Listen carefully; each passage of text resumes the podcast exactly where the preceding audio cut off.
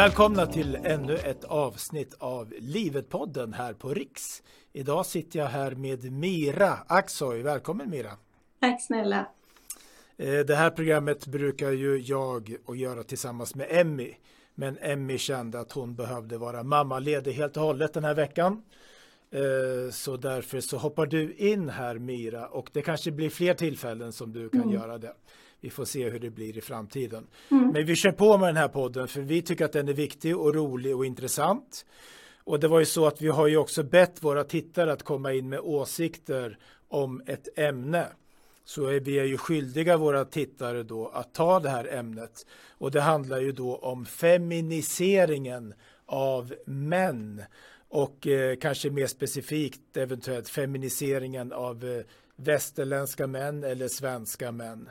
Och feminisering, ja det är ju förkvinnligande på svenska helt enkelt. Att män på olika sätt blir mer eh, och mer som kvinnor hävdar många idag. Och det är ju kanske inte en objektiv sanning utan det är ju en åsikt och en tolkning och en läsning av vår samtid som vi då naturligtvis ska diskutera här.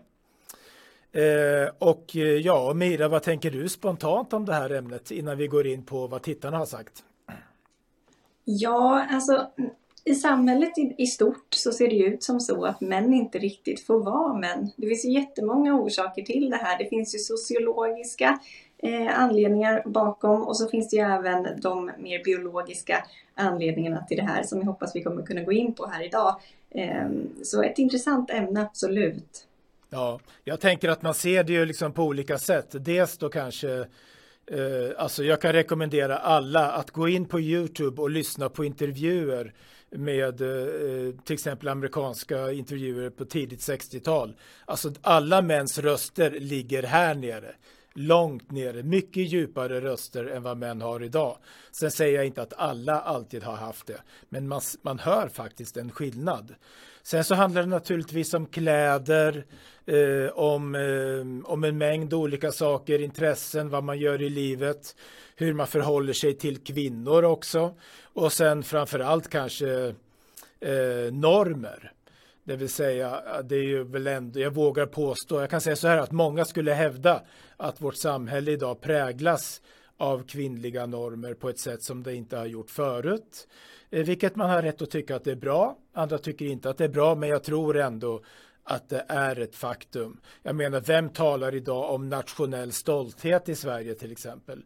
Det var en självklarhet för att man skulle vara stolt över att vi var svenskar och att det här var svenskarnas land och att det fanns liksom det här lite mer manliga att här är vi och kom inte hit utan vi hade gränser.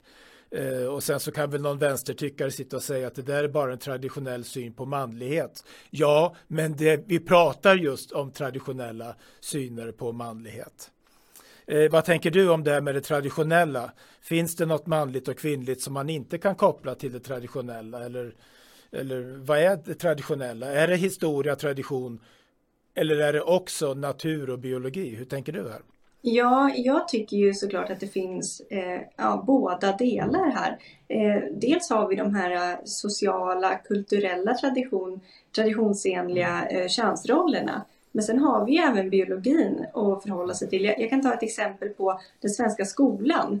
Eh, redan i, i låg ålder idag i, i skolvärlden så tvingas pojkar att vara mer som flickor därför att skolan är anpassad efter hur flickor fungerar. Så eh, ja, redan liksom, när män är då pojkar som barn så måste de redan då eh, se världen på ett annat sätt. Att de kan inte vara Eh, så som de ska vara biologiskt utan de måste anpassa sig och bli mer feminina. Mm. Det där är ju eh, det är så jättemånga och stora intressanta ämnen som hänger ihop med det där. Jag menar feminismen har ju till stor del den moderna radikala feminismen eh, den har ju liksom gjort gällande att vi kan bryta med det naturliga till stor del, alltså naturen, biologin. Och att naturen och biologin egentligen är normer som vi har hittat på. Men eh, frågan är ju om det verkligen är så. Eh, utan jag, jag, tror ju själv, och jag har försökt lyfta fram det i mitt program lite mer höger, att eh, vi kan inte till varje pris hur långt som helst alltså göra motstånd mot det naturliga. Eh, vi kan naturligtvis gå över det naturliga. Vi, kan, vi är människor, vi har en intelligens och vi har kultur och historia. Men att helt och hållet så att säga göra oss av med evolution, eh, det som vi har varit under så lång tid när vi har levt under mer primitiva förhållanden. Eller att vi ska kunna bortse från att det är kvinnor som föder barn och som då alltså är mer sårbara till exempel. Mm. Eh, det, det, är ju helt vansinne, mm. tänker jag i alla fall. Mm. Absolut. Du, vi ska ta eh, några reaktioner från tittarna här. Och någon min fråga då var så här, är män feminiserade idag? Ungefär någonting sånt. Och en ung kvinna då, jag nämner inga namn och inga signaturer, hon skrev så här. Japp, så är det alltså. Maskulinitet har blivit toxic, giftigt ungefär, idag tyvärr. Det sörjer jag verkligen. Och då tänker jag så här att ja, om det nu är så att vi har en feminisering av män, är det också så att kvinnor på olika sätt kan bli lidande av det? Vad tänker du om det? Jo, absolut. Och, och här kan vi se på det här att, eh, att kvinnor ofta försöker göra män mer feminina i sättet att ställa krav på män. Eh, det här gäller alla åldrar egentligen.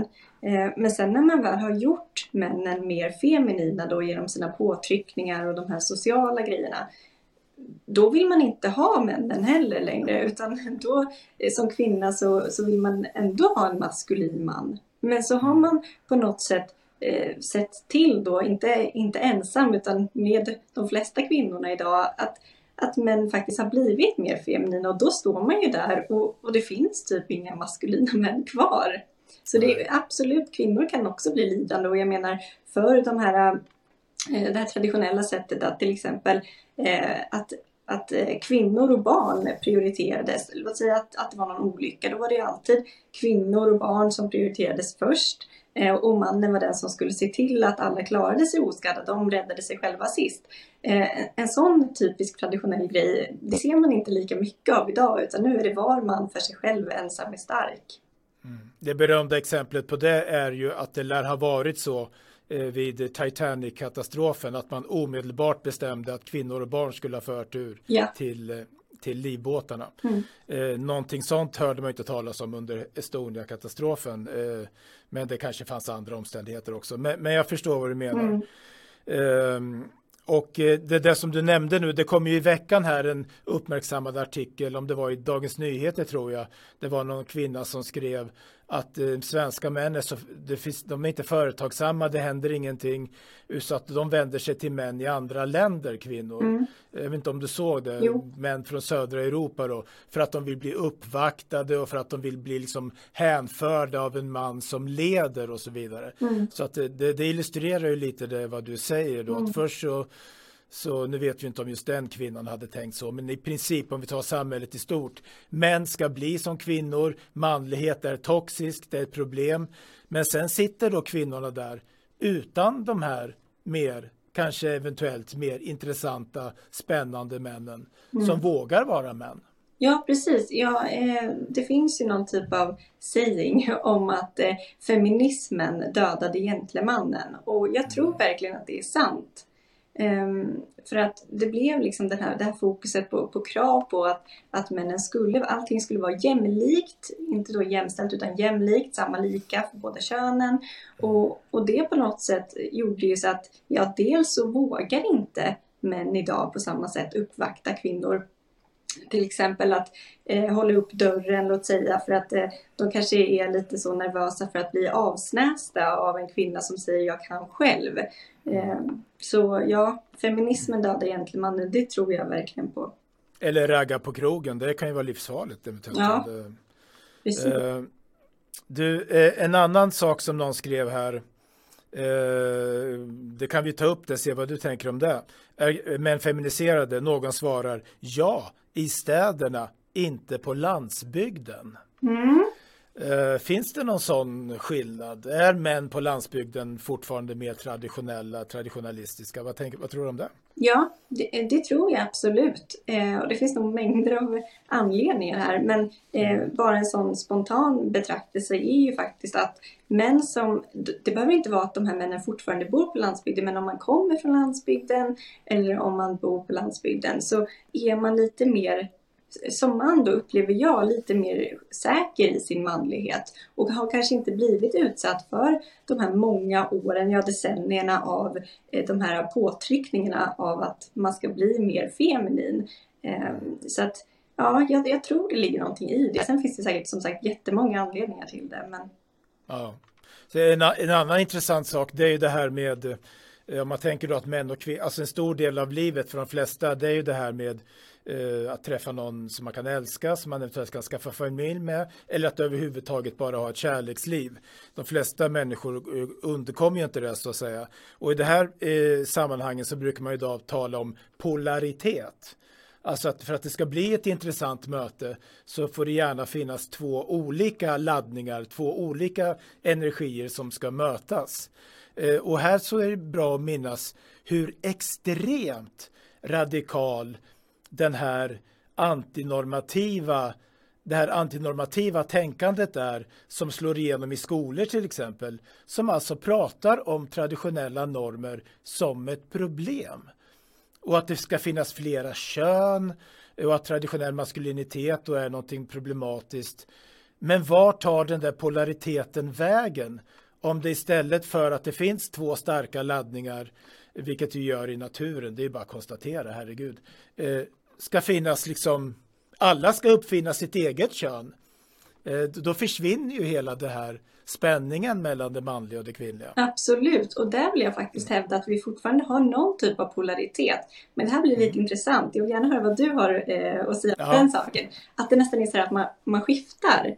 Att, att kvinnor försöker vara mer som män och att då män för att tillfredsställa kvinnan försöker vara mer som en kvinna. Har du också märkt det? Ja, eh, jag förstår vad du är ute efter. Jag vet inte om jag har märkt att det finns så att säga i, i det här kärleksspelet, i flörtandet och raggningen och så vidare. Men det är klart att det är ju det här eh, jag tror att du var inne på det lite grann förut, att om det nu är så, om vi utgår från det, att det finns manlig energi, manlig funktion, det finns en kvinnlig energi, en kvinnlig funktion. Om då mannen slutar vara man, då blir det ju så att då kan ju kvinnan tvingas bli man för att, mm. för att fylla upp det som mannen inte är längre och tvärtom. Ja, eh, så, så att, ja. Och, och, också i idealen, eh, tänker jag. För att eh, om du ser på, eh, jag menar, ta 50-talet som vänstern älskar att mm. häckla. Eh, det här med hemmafruar och så här. Mm. Eh, men det fanns inte det här idealet av att en kvinna skulle eh, satsa stenhårt på karriären och skaffa barn i sena 30-åren. Utan det, det, var ju absolut inte så. Och nu är det nästan jag vet inte exakt hur det ser ut med fördelning på, på chefspositioner och, och så. Eh, men eh, allt fler kvinnor i alla fall tar ju större plats i, i eh, karriärstegen kan man ja, säga. Så att, och då när man väl är där och konkurrerar med män för att mm. känna att man ska kunna ta sig fram då på samma villkor som män så kanske man själv då, jag vet inte medvetet eller undermedvetet, blir lite mer manlig så i sättet för att liksom ja. armbåga sig fram om du förstår vad jag menar. Ja, just. Mm. Det där hänger ihop också lite tycker jag med det som du sa förut det här att i skolan domineras så mycket av, det, av kvinnliga normer. Eh, av ett kvinnligt tänkande och det skriver jag under på. Och jag, jag lämnade universitetet, jag lämnade ju en fast tjänst där för att jag inte stod ut längre. Dels för att jag hade tröttnat och det kan man göra på alla jobb. Men även kan jag tycka att det fanns en tendens till att allting skulle eh, planeras, kontrolleras och iordningställas i ett gemensamt projekt.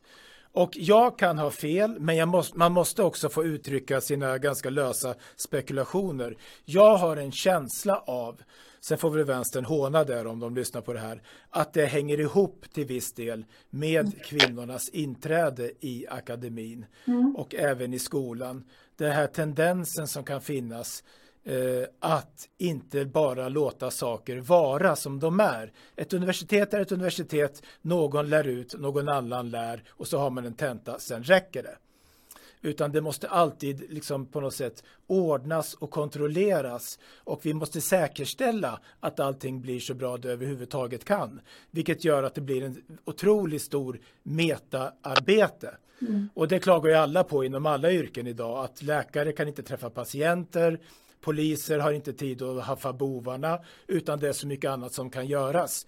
Och jag tillåter mig att kasta ut den ganska lösa hypotesen att det till viss del i alla fall har med att kvinnor har kommit in i de här yrkena mm. och satt en kvinnlig prägel på dem. Mm. En del har blivit bättre, mindre slarv, mindre arrogans, men kanske också faktiskt så har en del blivit sämre. Mm. Och eh, där vet jag inte om det är så att kvinnor har blivit som män, men att det har påverkats av att kvinnor har kommit in i de här verksamheterna. Mm. Och det vore ju märkligt om det inte skulle påverkas kan jag mm. tycka. Absolut och, och, nu när du kommer in på det här med, med hur, hur verksamheter påverkas av, av eh, kvinnor som är med och styr mycket och sådär. Eh, jag rapporterade nyligen om eh, ett projekt som polisen har Eh, i Region Syd där man kör omvänt mentorskap. Alltså att nyanställda inom Polismyndigheten ska eh, vara mentorer åt eh, erfarna eh, polischefer. Vilken ja. fiffig idé! Ja, och, och då var det då en, en kvinnlig chef som hade tagit med sig det här från någon företag hon hade jobbat ja. på. Ja. Mm.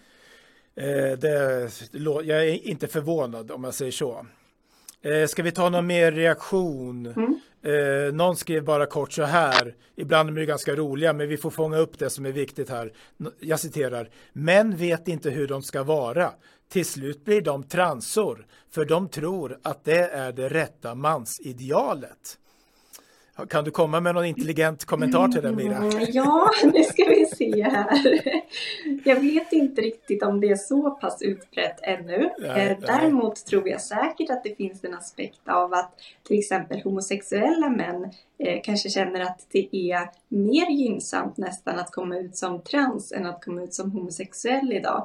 Eh, jag, vet, jag vet inte om det har kommit hit i Sverige än, men i USA redan nu så är det så att det är inte lika accepterat att komma ut som homo för att det är ganska liksom vanilj. Eh, mm. Utan då är det lite så att man tänjer på gränser så att det här med, med trender inom det här med eh, transsexualitet, det tror jag absolut finns. Eh, ja.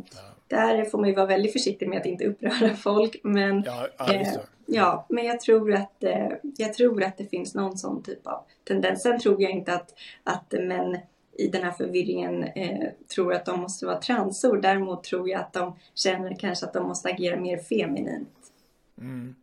Eh, men man, vad man kan fånga upp det här när personen då skriver att män vet inte hur de ska vara. Det är ju det då att om traditionella könsroller öppnas upp och om män då på något sätt förväntas agera med, vad, i enlighet med vad man då kan kalla mer traditionellt feminina roller, då blir det ju faktiskt mer förvirrande för unga människor att veta hur, vem är jag? Hur förväntas jag vara? Vilken roll ska jag spela? Vem ska förväntas jag eh, åtrå? Vem kan tänkas vara intresserad av mig? Och det här beskriver ju vänstern och feminismen alltid som en som en befrielse för individen. Att vi befrias från normer och förväntningar, det är ett ord som vi hela tiden använder. Mm. Men vad vi som börjar kritisera då det här moderna vänsterparadigmet måste försöka lyfta fram mer, det är ju det att de traditionella könsrollerna, trots alla deras brister, och de kan mycket väl förändras, faktiskt har den fördelen att de hjälper unga människor fram i livet. Mm. På så vis att det blir ju en vägledning också. Mm, absolut, och sen eh, på tal om normer, jag tror inte heller att man kan eh, ersätta rådande normer med ett helt normfritt samhälle utan min övertygelse är ju att eh, om, om du försöker bryta normer och, och bli av med dem, då kommer de ersättas med andra normer istället. Mm. Så helt, helt normlöst kan det inte bli, så att jag tror mer att det handlar om att försöka förändra normer genom att kalla det att, bli, att bryta normer och vara normbrytande. Just det. Eh, någonstans, jag tror att jag förstår vad du menar. Alltså att om man försöker utplåna ett system med skillnader, hierarkier, makt eh, och om man kanske försöker utplåna vår kontakt med det naturliga så kommer det i alla fall att komma tillbaka. Ja. Och det kan komma tillbaka på ett nytt sätt och på ett än mer obehagligt sätt mm. kanske. Mm. Det vill säga, you can't fool nature någonstans. Uh, om, det, om det är det du, du är ute efter. Ja, ja, men precis lite så. Och sen då den här tanken på att vänstern kanske vill byta eh, normer från rådande till någonting annat. Snarare än att bara avskaffa normer utan kanske ha egna eh, normer som de vill etablera i samhället. Just det. Exakt, det där är den där paradoxen att när man, när man står då och domderar om normkritik, normkritik och så frågar man, någon räcker upp handen, får man kritisera normkritiken? Eh, då, det, det är bara nya normer naturligtvis och som är ganska totalitära har varit på så vis att de bara propageras ut i skolor och populärkultur som objektiva sanningar. Mm, precis. Och, och, att vi som då ifrågasätter dem direkt riskerar då att förhånas, förminskas och beskrivas som farliga och bakåtsträvande. Mm. Ja, precis, absolut. Eh, och det finns ju ingenting som säger att eh, det klassiska eller det traditionella per automatik är sämre än det nya. Bara för att det är nytt är det ju inte bra. Exakt. Eh, det brukar jag säga när jag säger att så traditionell är jag kan säga ibland, men vad är det som säger att det nya är bättre än det gamla? Eh, har du något, något eget perspektiv här som du har tänkt att du skulle lyfta fram? Eller? Ja, eh, jag har faktiskt det. Mm. För att det är så här att de senaste decennierna så har testosteronnivåerna hos unga män sjunkit. Eh, och eh, jag funderar lite på om det har en del, eller det kan nog ha en ganska stor del i det här med feminisering av män. Eh, den biologiska, eh, det biologiska perspektivet. Och då har vi ju maten. Maten? Och eh, ja, eh, okay. socker leder faktiskt till minskad ja, minskat testosteron helt enkelt. Och okay. i, idag finns det socker tillsatt i de flesta livsmedel. Det räcker att kika lite, så, lite snabbt på ingredienslistorna på, mm. eh, på livsmedelsprodukter så innehåller någonting ja, socker. Mm. Och eh, sen har vi eh, soja som innehåller östrogener. Just det, sojapojkar. Ja, precis, sojapojkar. Och sen så har vi flera av de vanligaste vegetabiliska oljorna. Vi har rapsolja, vi har sojabansolja, majsolja som innehåller fleromättade fettsyror. Vilket, vadå? Jo, leder till minskade testosteronnivåer. Vad är Miras rekommendation då till unga män här? Vad ska man äta? ja, eh, vad ska man äta? Mer animalier vill jag säga. Okay. Ja. ja. män behöver ju mer protein än kvinnor och mm. kvinnor behöver kanske mer fett än män. Mm. Eh, och eh, allt detta finns i djurriket och jag skulle säga då, eh, lite som du var inne på förut Rickard, eh, mindre bullar, mer ja, kött. Eh, så ja, för fetma också, eh, måttlig fetma sänker också testosteronnivåerna. Ah, ja. mm. Och så egentligen det man måste äta, det, jag skulle säga så här, håll er borta från livsmedelsprodukter som har en lång ingredienslista. För då är det mm. oftast någon, någon, konstig grej som kanske inte är supernyttig för kroppen. Utan försök, försök äta så rent som möjligt. Liksom ägg, mjölk, kött, mm. ja, lite mm. grönt. Alltså, Eh, sådär, inte, inte så mycket konstigheter helt enkelt. Jag tror att vi får i oss väldigt mycket konstigheter, både män och kvinnor för den delen. Ja, det där är ju en del av den här nya eh, rörelsen som har funnits nu 10-20 år nästan kanske på nätet framförallt när eh, unga män då framförallt, men även kvinnor kanske nu som försöker då på något sätt att befria sig från det här moderna, där man uppfattar som det moderna samhället och då är det inte bara normer utan även stillasittandet, passiviteten och kanske feminiseringen, att man också börjar tänka på, alltså inte bara att man ska träna och sådär utan även vad man ska äta eh, faktiskt. Sen undrar jag, eh, för det är intressant det där, det där med testosteron, för det är ju någonting konkret. Eh, och ehm, det är klart att även stillasittandet kanske kan ju ha eh, en viss effekt. Och jag misstänker själv, fast jag vet inte om det stämmer, att mobiltelefonerna kan ha en viss effekt. För jag är inte, är inte så säker på, alltså jag vet inte vad som är sant här, jag är ingen expert, men tittar man på så här populärpsykologiska videos som finns på nätet så är det ju så att testosteronet, både hos män och kvinnor, ökar om man vågar ta plats, gör så här som Zlatan gör mål, liksom, man är segrare, sträcker på sig eh, och jobbar med stora saker. Så, och det är inte så bra för en man att sitta och pilla lite på en liten mobiltelefon utan det ska vara liksom rejäla saker. Eh, och det här låter då löjligt men om det är så att det faktiskt påverkar testosteronnivåer i kroppen då är det någonting verkligt. Mm, absolut och här tror jag nästan man kan koppla det också till det du säger om stillasittandet. Det kanske är mycket mm. dataspel för många mm. unga män framför allt. Eh, och att man kanske då fastnar i den eh, dataspelsvärlden för att man inte känner att man får vara man och ta plats ute i det riktiga samhället. Just det. Mm. Så det blir ja, det... en spiral. Precis, vi kan ta ämnet eh, manlighet och dataspel kanske en annan gång för ja. det är jätte, jättefascinerande. Liksom man, man frågar en 13-åring vad han gör inne på sitt lilla pojkrum. Så sitter han framför datorn och, och invaderar universum. Mm. Liksom det, man... det, är äventyret. Ja visst, det är ju äventyret, men framför skärmen. Mm, precis. Liksom. Eh, vi kan ta en reaktion till på, eh, från en tittare. Eh, och det var en person som skickade en video om eh, färgade män i USA. Eh, hur de har tappat greppet om familjerna och gått ner sig då i den här eh, moderna liksom, rapkulturen med kriminalitet och droger. Eh, och att det på något sätt då hade liksom förstört en god manlighet. För det finns ju naturligtvis olika aspekter av manligheten här.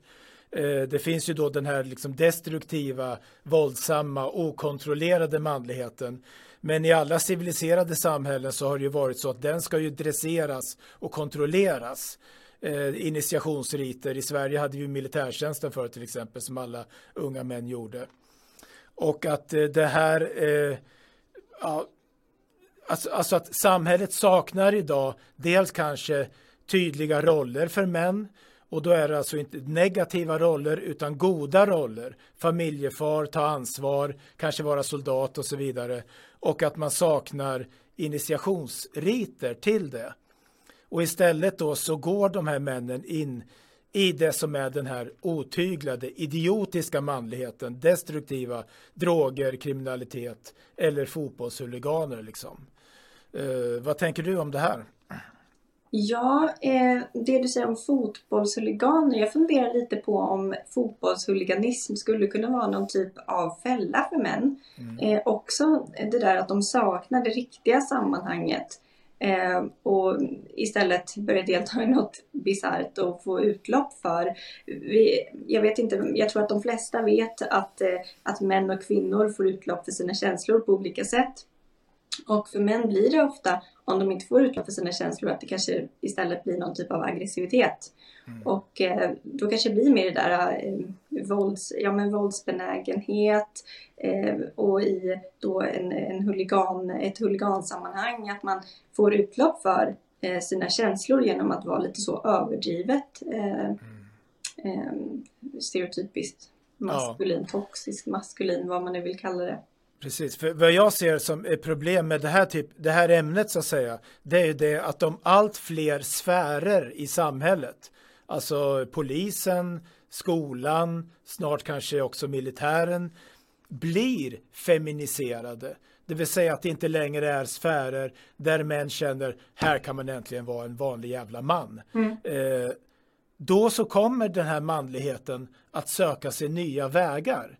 Eh, idrotten har ju varit det, men det är ju knappt den är det längre kanske. Det beror på lite vad man syftar på. Eh, men en sfär som fortfarande är då rent manlig, där man känner att det här har ingenting med kvinnlighet att göra. Ja, tänk om det till slut bara blir kriminalitet. Mm. Det är ju katastrof för samhället i så fall. Mm. Mm. Absolut. Eh, ja. Så att ja, det där är ju eh, ganska sorgliga kapitel alltså, men att eh, jag tror att vi kanske är överens om, både du och jag, att man kan ändå våga spåra att eh, samhället har självklart har ett kvinnliga normer släppts fram på ett annat sätt. Mm. Eh, eller åtminstone så har de kommit in i nya sfärer och det är ju självklart när det kommer in kvinnor i samhället. Mm. Eh, och då så kanske det är så att om det, att om det alltid har funnits rent manliga sfärer så kanske det finns i vår genetik att de behövs mm. och då kommer de att uppstå någon annanstans. Ja, precis de här brödraskapen. Det blir ja. att man tar ut i någonting negativt istället. Mm. För att det är det enda som finns, absolut. Ja, eh, jag fick också ett, eh, ett längre och mer resonerande svar från en kvinna. Eh, och det berör väl ämnen som vi har varit inne på lite, men vi, jag kan läsa i alla fall för det är så bra. Jag citerar, hon skriver så här. Västerländska män har tappat många egenskaper som är väsentliga för välmående familjer och därmed också för samhället. Att vara beslutsam, leda, dra gränser, det ämnet kan, kan vi komma in på, använda sin styrka och så vidare. Det drabbar kvinnor som får dra ett större ansvar än vad de mäktar med. En kvinna har inte möjlighet att vara kvinna om hon måste täcka upp när mannen slutar vara man. Eh, vi har väl redan varit inne på det kanske mm, nästan. Ja, lite grann. Att om, om män slutar vara män, då får kvinnor vara män. Mm. Hon skriver också så här, det drabbar barnen som inte får den konsekventa uppfostran de behöver. Istället kan de lirka med mamman som beslutar mer enligt sina känslor än enligt logik. Och det är tittaren som säger det och inte jag då. eh, och det drabbar i samhället i stort när allt är tillåtet och inget får kritiseras. Det enda som får kritiseras öppet är egentligen allt det som anses vara traditionellt. Slut. Mm. Mycket att, att tänka på där kanske. Det, vad tror du? Det här med att, att vi inte är, tycker lika mycket om auktoriteter längre. Att det inte finns ja och nej på samma sätt. Att alla perspektiv ska beaktas. Att polisen ska använda lågaffektivt bemötande är det ett tecken på att kvinnlig samhället, samhället har feminiserats? Jo, men det kan man ju absolut, eh, absolut tänka sig. För att jag tänker så här att kvinnor är ju mer känslodrivna eh, oftast. Eh, och eh, män och kvinnor är ju eh, olika i grund och botten, eh, törs jag säga. Och mm. om man då utgår mer från de här väldigt känsliga delarna hos en kvinna. Och då menar jag inte att, eh, att alla kvinnor är dumma i huvudet för att man, man eh, har mycket känslor eller styrs eh, mer än män av sina känslor och sådär. Eh, men att man kanske blir mer, att man inte tar tag, att man inte tar med hårdhandskarna när man måste göra det. Och att man istället, att det blir det här daltandet. Till exempel då eh, ja, inom Polismyndigheten som jag tog som exempel innan, att man blir lite mer sådär Åh, puttinutt Lite, lite mer så kanske. Jag, jag gjorde ett program här förra året här på Riks med eh, Tina von Schinkel, det hette Sörman och Tina. Och då pratade vi om varför män och kvinnor röstar olika. För idag har vi den tendensen då att män röstar höger och kvinnor röstar vänster. Vilket också säger någonting. Och det programmet var ett av våra mest uppmärksammade program som vi gjorde här på Riks. För det väckte då skandal med det här att kvinnor skulle vara mer känsliga. Eh, och vi sa det att ja, vi vet inte, vi spekulerar, men det är faktiskt så att det finns forskning här som visar på eh, de här sakerna. Själv så, så, kan, så brukar jag tänka så här att män och kvinnor, eventuellt så är de har de lika mycket eh, känslor spelar lika stor roll, men kanske på olika mm, sätt mm, och i olika, olika sammanhang. Eh, för jag menar eh, första världskriget som jag brukar ta som exempel på manlig galenskap. Det är klart att det fanns känslor där. Det är liksom den här känslan av att vi är bäst och det är klart att vi ska vinna över motståndarna. Det blir hur lätt som helst. Och så gick man ut i krig och, och sköt ihjäl varandra för ingenting. Eh, så att jag tror att mäns och kvinnors känslor är kanske lika starka men de är olika mm. och fyller olika funktioner. Det ställer jag verkligen upp på. Jag tror att du har en poäng där. Mm. Och jag tror dessutom det här med att, att, kvinnor jag menar, jag har ju varit lärare länge på universitetet och jag, hade, jag var ju språklärare så då har man ju fler kvinnliga studenter än manliga. Men många kvinnor, unga kvinnor, även barn i skolan, flickor är ju extremt duktiga i skolan. Ambitiösa, logiska, duktiga. Eh, så att eh, jag tror att man måste precisera det här. Mm. Eh, hur, det, hur det spelar roll liksom med känslor och det manliga och det kvinnliga. Mm. Absolut. Eh, ja, vad tror du om vi ska börja runda av? Är det någonting som det går att förändra? Går det att få acceptans för tanken att män har feminiserats, att kvinnor har feminiserats eller ligger det långt fram i tiden när det gäller den allmänna debatten? Vad tror du? Mm, jag tror inte att det ligger jättelångt bort i den allmänna debatten eftersom man, man redan ser som den där, jag tror det var SvD-artikeln då om eh, om att de här sydeuropeiska männen är mer spännande och sådär. Det kanske öppnar upp för att man kan diskutera den här frågan lite mer eh, öppet och brett. Eh, och eh, ja, som varje extrem så kommer det alltid en motreaktion. Ja. Så jag tror, att, eh, jag tror ändå att det här är en, en diskussion som är redo att blossa upp lite och, och få lite mer utrymme. För det är en väldigt viktig fråga för att det handlar ju om samspelet mellan man och kvinna. Eh, inte bara i relationer utan även på det, på det större planet när det kommer till eh, ja, men inom myndigheter, på arbetsplatser och så vidare. Så att, eh, nej, jag tror att eh, fler bör i alla fall bli lite mer öppna för det. Ja, jag tror, jag tror också det, att det kommer ju komma och vi på, vi på om vi nu, nu räknar Riks som alternativmedia, men jag har ju själv, och det, du har väl också skrivit om det här i flera år, eh, att det är så att vi ligger ju före eh, och vi brukar ju se saker komma. Och jag, vi, jag, kan ju se, och även du ser ju det här också komma.